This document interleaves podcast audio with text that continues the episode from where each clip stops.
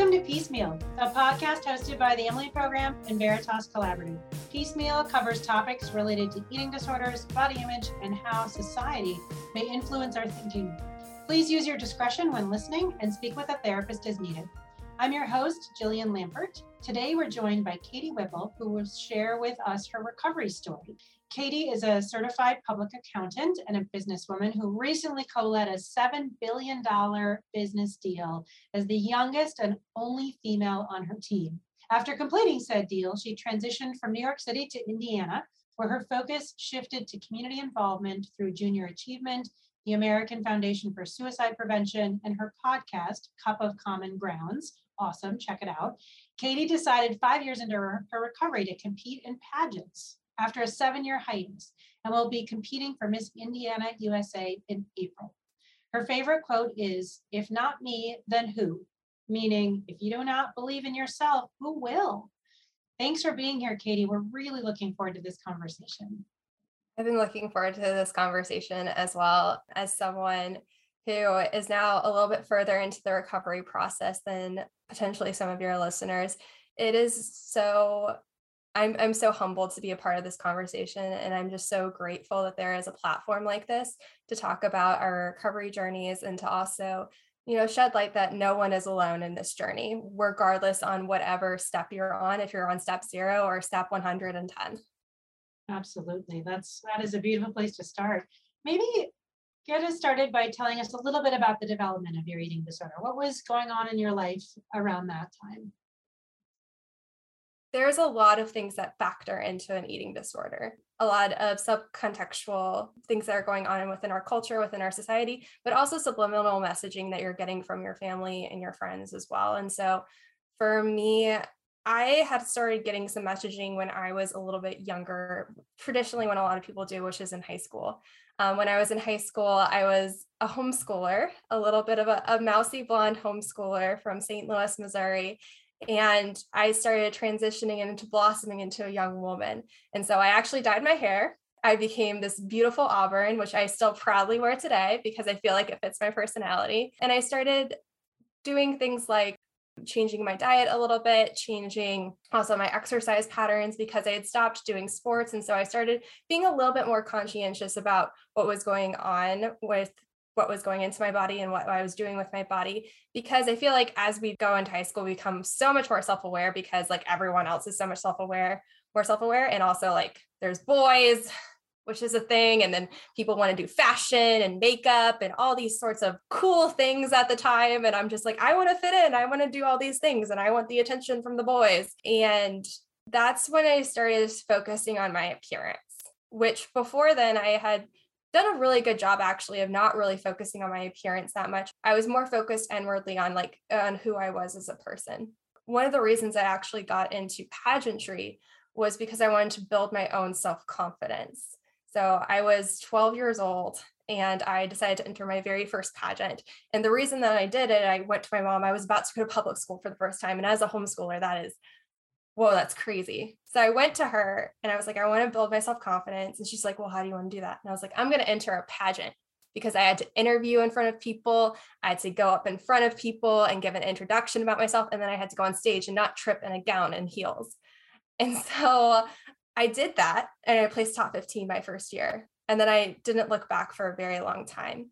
But as a young girl, when you're doing pageantry, it really is focused on your self development and not necessarily on your looks. And it doesn't kind of evolve into that until around the time that you're actually in high school. So I started getting messaging from pageants. I got messaging from boys. I got messaging from friends and family that your appearance does actually indeed matter. And so when I went into college, I started realizing that I couldn't control my appearance as well as I could have in high school because there's a lot more up in the air when you go to college. You don't have that same structure of your parents, you don't have that same structure of school, you don't have that same even support system that you did in high school. And so when I went to college, I had a lack of structure.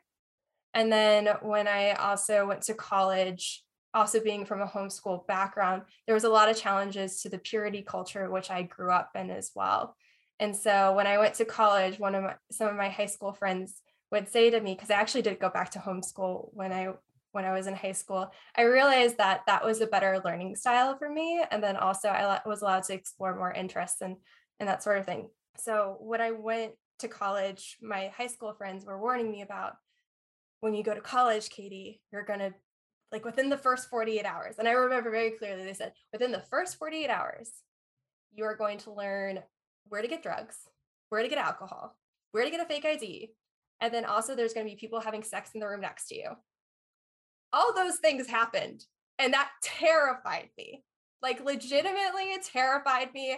I was like in my room i had a single. Somehow i magically got a single um, and i went to a big 10 college too so like it was all around me. And i like hid in my room and i was like i'm not coming out of here. Like legitimately not coming out of here. So i had an attack to kind of like my identity when i went there. I had that lack of support and then I had a, also a family tragedy happen the end of my freshman year. Unfortunately, I lost my grandmother to suicide my freshman year of college as well. So, kind of like those things were like this perfect storm of needing to c- control something in my life. And so for me, that was appearance. It was it was really really difficult, but it was a lot of things, not just one, unfortunately. Well, wow. Thank, thank you. I, I mean, sort of taking all these threads that you spoke of and starting to weave them together, it does speak to the the influence of culture and the and change and how in times of change we seek predictability and, and security and that's what our our spirit seeks it's what our neurobiology seeks it's really uh, often when people reflect on their on their journey with an eating disorder that that time of change often shows up as a vulnerable time. What what did it feel like to to live with this sort of appearance obsession and and then spiraling into an eating disorder? How did that how did that feel for you? Give us a sense of how that how that felt. I mean, I think what's hardest about it is that I'm a really smart person. And so I tried to logic myself out of it. I tried to use both motion and logic. And something that I learned more recently is that we have a conscious and a subconscious. And so my conscious brain was actively trying to work against my subconscious brain. Your subconscious brain is fully formed when you are born as a child. So it's taking in all of these different influences and everything as a child. And your subconscious mind will sometimes derail then your conscious mind because your conscious mind doesn't fully form until until you're older. And so my subconscious mind was actively working against my conscious mind the entire time leading up to my eating disorder because I knew the right answer, which was the hardest part out of my eating disorder was that the entire time I knew what I was supposed to do, but I was incapable of not doing it. And I think that was when I felt really at my lowest point because kind of leading up to when it got really bad for my eating disorder, I think I had this false sense of comfort that I could control it because I was controlling in my own brain. Maybe I wasn't doing a good job of it, but in my own brain, I was doing a really good job of controlling what everyone thought around me. At the time when I was in, in, in college and my eating disorder really kicked up, I was in this really prestigious finance program. And I was a sophomore, it was for juniors. So the fact that I was doing it as sophomore was insane. There's only three sophomores who did it. I was the only female. And then out of all the juniors, I was like one of six females. And there was about 70 juniors. And so I was in a very male dominated environment. I was going for a very male dominated role in New York City. And I thought I was the bee's knees because I was, of course, the one of. And so for me, that was always a positive in my mind back when I was in college because that meant I was so exceptional. During my eating disorder, I was feeding myself like I am doing this so I can continue to be exceptional. And so that's what led down like this slippery slope to the edge of where I couldn't control it anymore and it was controlling me. Wow. And when you were sort of working to be that exceptional person, an exception in a in a field where where you were in many ways an exception. How did it feel inside? Did you did that did your internal experience mirror that? feeling super confident that you had this and you were doing really well or was your internal experience different than confident say a little bit about that yeah i would say my internal experience was it was these peaks and valleys peaks of oh my gosh i'm part of my language the shit and then a lot of valleys of i don't know what i'm doing and there's no roadmap and everyone around me told me i was doing great and i did actually tell some people that I had an eating disorder. And I remember very vividly a friend hugging me after I told them because I recognized it. I recognized it before a lot of people did. I was trying to be brave and, and let someone into my world and let loose some of that control. And they they hugged me. They told me everything was going to be okay. And then we never talked about it ever again. Because like, I mean, that's a lot of pressure to put on another kid in college. Like it legitimately is. It, it wasn't it wasn't necessarily fair to them and i know that now but i was angry and so i didn't open up too too terribly much again because i was so scared that i was going to lose control and that was a feeling that i had every day that i was i was going to lose it i wasn't going to be enough i wasn't going to be worthy of all the things that i had going on they picked the wrong person to put like i was so incredibly afraid that the person who picked me for the finance program was going to wake up and realize that i was the wrong person and it was a fear that I had a lot of the time. And then there was another fear. There was this other fear that I remember very clearly when my parents found out I had an eating disorder, they of course told my siblings, of course, because there's we had no secrets in my family, especially after my grandmother in regards to mental health. And I remember very clearly my sister pulling me aside. We were going on a walk and it was just her and me. And we would take walks every once in a while because she has type 1 diabetes. And so we would take walks to help bring down her blood sugar whenever I was home from from college. And we still do. but she pulled me aside during the walk and she started crying. She's like, I don't want you to die. And I was probably a good four months into attempting to kind of seek therapy at that point because to give a little bit of a timeline, my eating disorder really flared up my sophomore year. By sophomore Christmas, my parents had figured out I had an eating disorder. And so I was stuck, I was put in therapy immediately when I got back to school in, in January. So this is probably March, April, my sister was telling me. And I said, yes, of course. Like, Ashley, I'm not going to die. Like, nothing bad's going to happen. But it weighed on me. So I had this terrifying dichotomy within me of like, I can't give up control, but what if I die? I can't give up control of my eating disorder. If I give up control of my eating disorder, I'm not worthy enough. I'm not going to be enough, or I'm going to die. And that was a scary thought that kept running through my brain. And so my anxiety was so bad. I don't know honestly how I functioned or did anything well.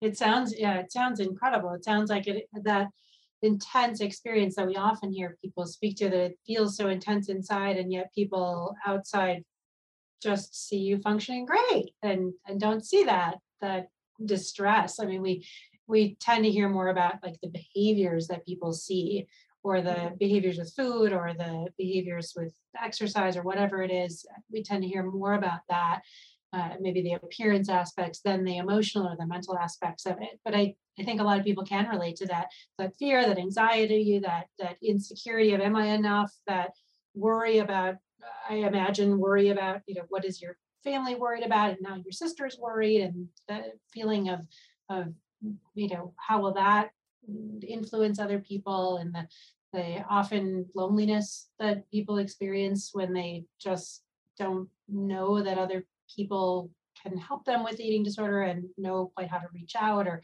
or that there is somebody to reach out to. It really it's part of the reason that we we often talk about eating disorders like they're not really about food but they sure are about food when food is around.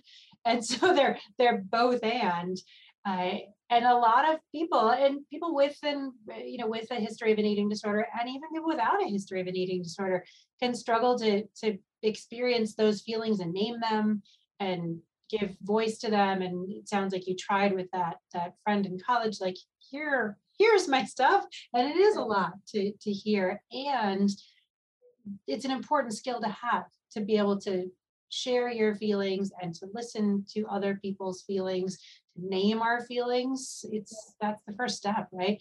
How how did that go for you? In in in your family you talked to, with loss of your grandmother to suicide and having no secrets and being committed to talking in your family. How does that play out for you as you think about your experience with eating disorder? How has talking to people about it benefited your recovery as you as you practice that more and talked about it more? I would say being open is the only reason i am recovered and that's a really powerful statement to say because I thought I would have more control over my eating disorder if I didn't share. Uh, and what I found is that once I was open with it and truly open that I needed help and I could give people actionable items to help me, that created a good ecosystem for me to actually survive in recovery. And so with my family and with my friends when I finally was able to be in a space where I could make meaningful steps to start recovering. To all you college students out there, we often, and I still did this as a consultant, eat at our desks and we just keep powering through. And so, in your mind, for me, it was really hard to get my mind off of what I just ate. And so I asked my friends, Would you go on a walk with me afterwards? Would you entertain me? Would you help me kind of get my mind off of what we just did. And that was very helpful. And so I instituted that with my family as well. And so the food then wasn't the focus, it was everything that was going on afterwards. And so it just helped take my mind and anxiety off that. Cause, like, with anxiety, of course, you're always like super focused on that one aspect, whether it can be through work, food, what have you. And so for me, that was very important to, to be open of like, even with friends who didn't know that I had an eating disorder, I was just like, can you go for a walk with me afterwards? Can you like just, you know, sometimes people don't need to know. They don't. But like if you can just tell them like, hey, I need to go for a walk, more likely than not, especially in college, people are going to be like, yeah, of course, I don't want to study. I'd rather go on a walk. So that was really helpful when I was in college. And then in terms of being with my family, I worked really hard with naming my my feelings to them. I tried really hard to be more open, especially as an older sister. I have three younger siblings. And so my always thought is, and it's been a, a, thought for a long time, is I never want my siblings to feel like I can't be there for them. And so to show them that I can be there for them, I need to be open with them to show them that there literally is nothing that, that they wouldn't be able to tell me because Lord knows I'm I have stuff. I have things. And so that was kind of the mentality that I started taking from my eating disorder as well was that everyone has their things. And so as long as I start becoming open with them, not only does it allow me to fully feel in actually in control of my emotions because I'm writing the narrative now, not my disorder thoughts, but allows other people to share their narratives as well. So that was that's been really really helpful. But it's been hard. It's hard too because there's some people that don't like that because it makes them uncomfortable because they they're not open enough and that's okay it took me a really long time to get to that spot and i'm really grateful that my dad's at, at that spot before his mother passed away he was not a touchy feely dad in that sense he was always there to give you a hug but to talk about emotions was not his thing he was so good during my time of recovery like my my pivotal time of recovery and afterwards too he was visiting New York City when I had just moved there and I started seeing a therapist. And I had a really rough session where we were kind of uncovering some things. And I, of course, stuck on a smile afterwards. And I was just like, I don't want to like ruin our night. And we went to go see Kinky Boots on Broadway and we went to dinner and we had a fabulous night. And I decided that as he was about to drop me off at my apartment to say goodnight, I was in an emotional state to be alone in my apartment. And so I asked him, Can I go to your hotel with you? And once I got back to the hotel with him and we were kind of chit chatting for a little bit, I finally just started crying and telling him exactly like what went on at therapy. And he just, he was just there in my rock and just incredibly emotionally sensitive to what was happening. And I now think of my dad as a confidant of what I can I can talk with him and share with him what's going on in my life. And he may not always get it, but he's always going to be there to tell me that it's okay and that everything will work out.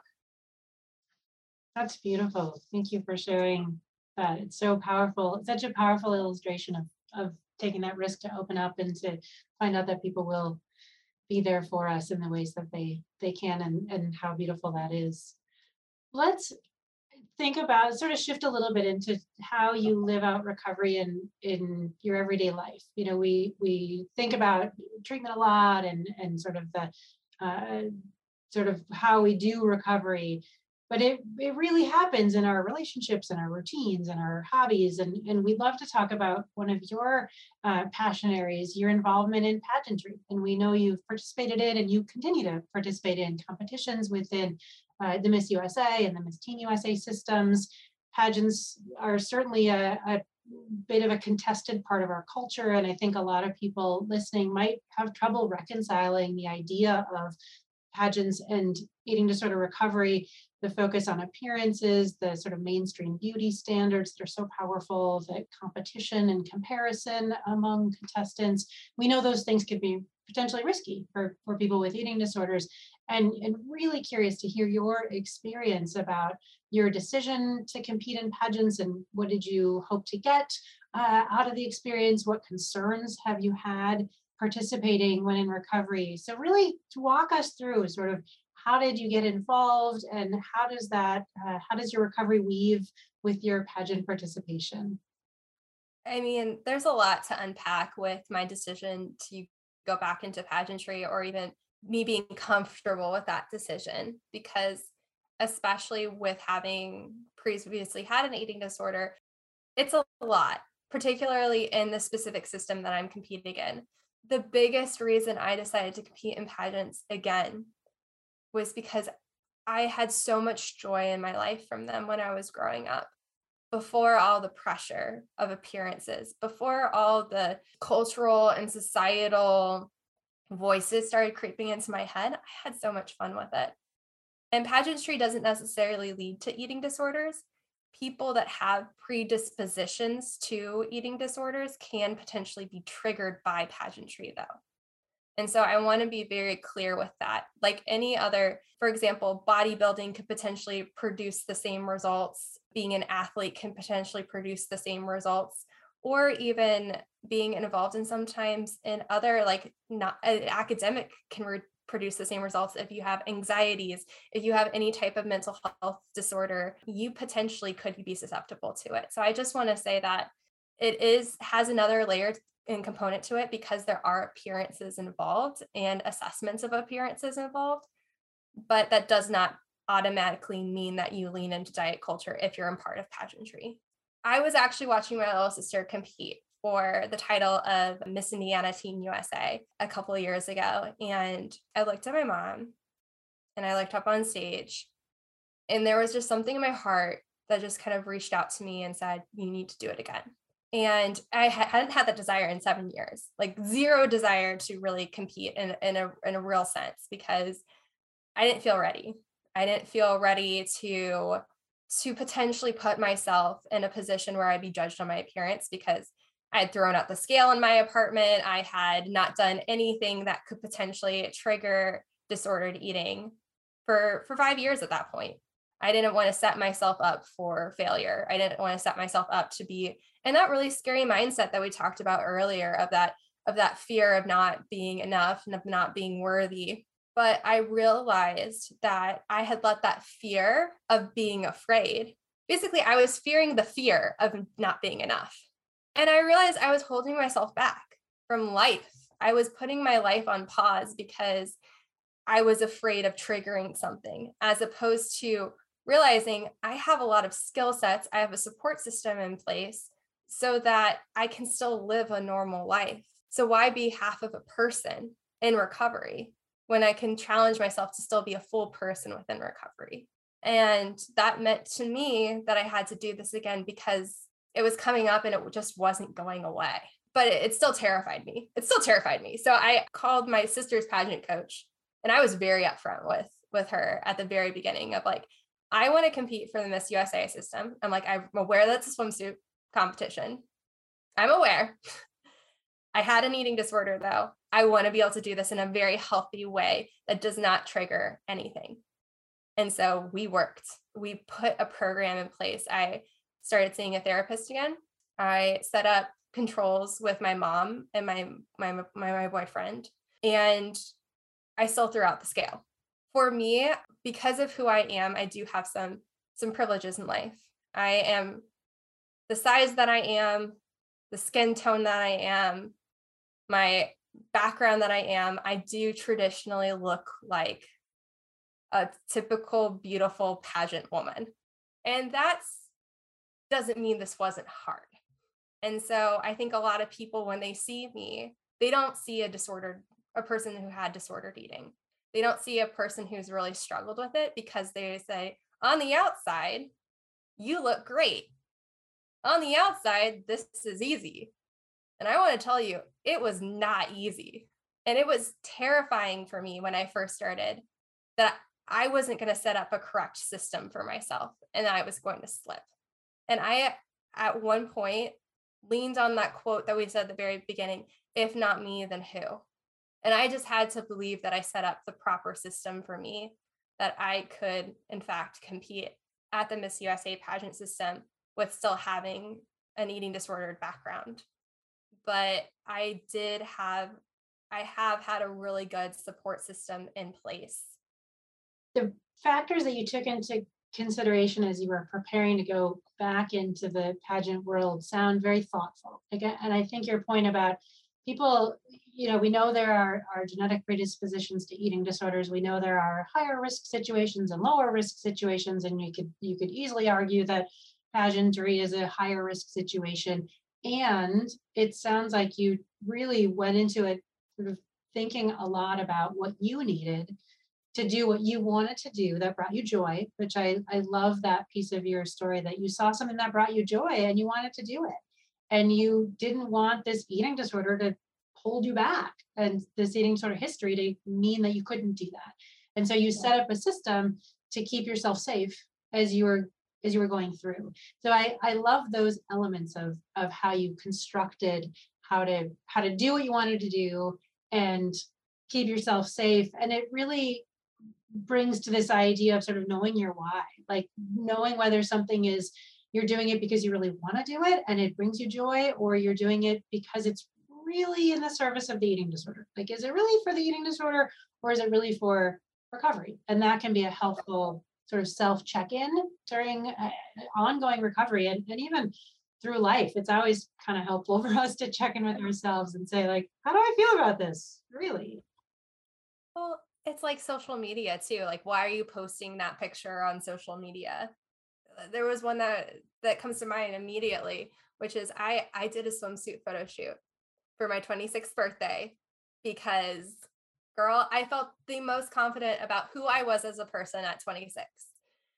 And at 25, I was a mess because it was during COVID and I was having a huge quarter life crisis. Everyone kept saying midlife crises are a thing. I'm like, quarter life is definitely a thing right now. But at 26, I just really felt like I was in, and, and, and I still do. Like, I feel very confident in, in who I am as a person. And so it was something that I always wanted to do. I always wanted to feel like I could do it. I wasn't feeling my most confident in my body, but I was feeling the most confident in me. And that was very important also to take a photo shoot then for me as well, because my worth is not defined by how my body looks it's on how I feel about me.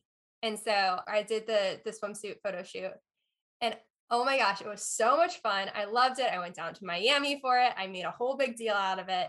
I decided that I was going to post a photo on on Instagram. And that was I freaked out for about a week after I was like, maybe I should post something.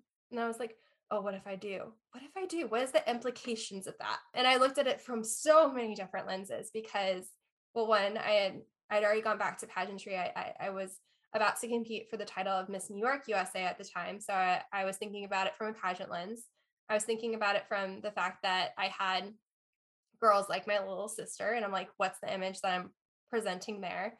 And then I had started accumulating followers on Instagram. And so I was thinking, oh, what if guys are looking at this too? Ugh, gross. But then I was also thinking about, okay, what do I want the reactions to be? What it what am I trying to get at here? Like, what is the purpose of me posting this photo? Is it because I want people to tell me my body looks great? Is it because I want people to validate that I'm beautiful? Is it because I want, what do I want? And I realized truly, I just wanted to remember the fact that I was that confident. I wanted to memorialize the fact that this wasn't a fluke. I didn't decide to do this because of any other reason than the fact that this was the year that I chose to focus on myself. That year from 25 to 26, I did the work to really figure out who I was as an individual, as, as a person. And that's why I felt so confident to be able to do this shoot. And I just wanted to remember. And so I posted it. And of course, people did all the positive commentary and yada, yada, yada. But I don't look at that.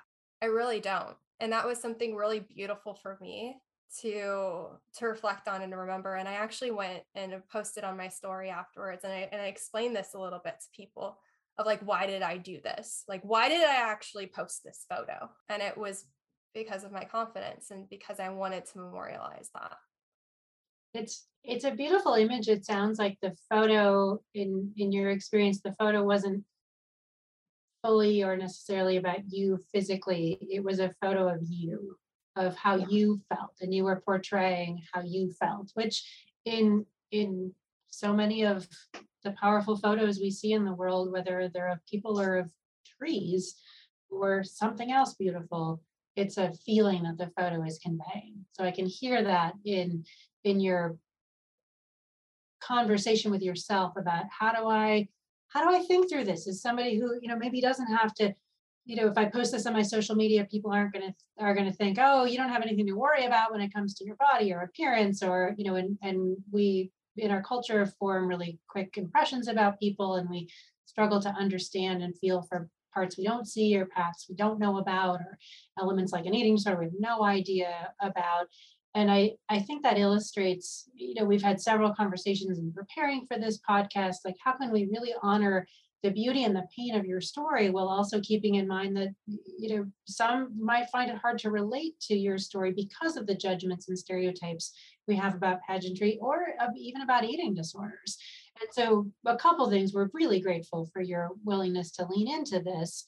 I'm curious can you tell us a little bit about what it's been like for you to grapple with our questions and and these these topics as we've prepared for this conversation? How has that been for you it's been really good, honestly, because it's been really good for me because it checks my own thoughts about things.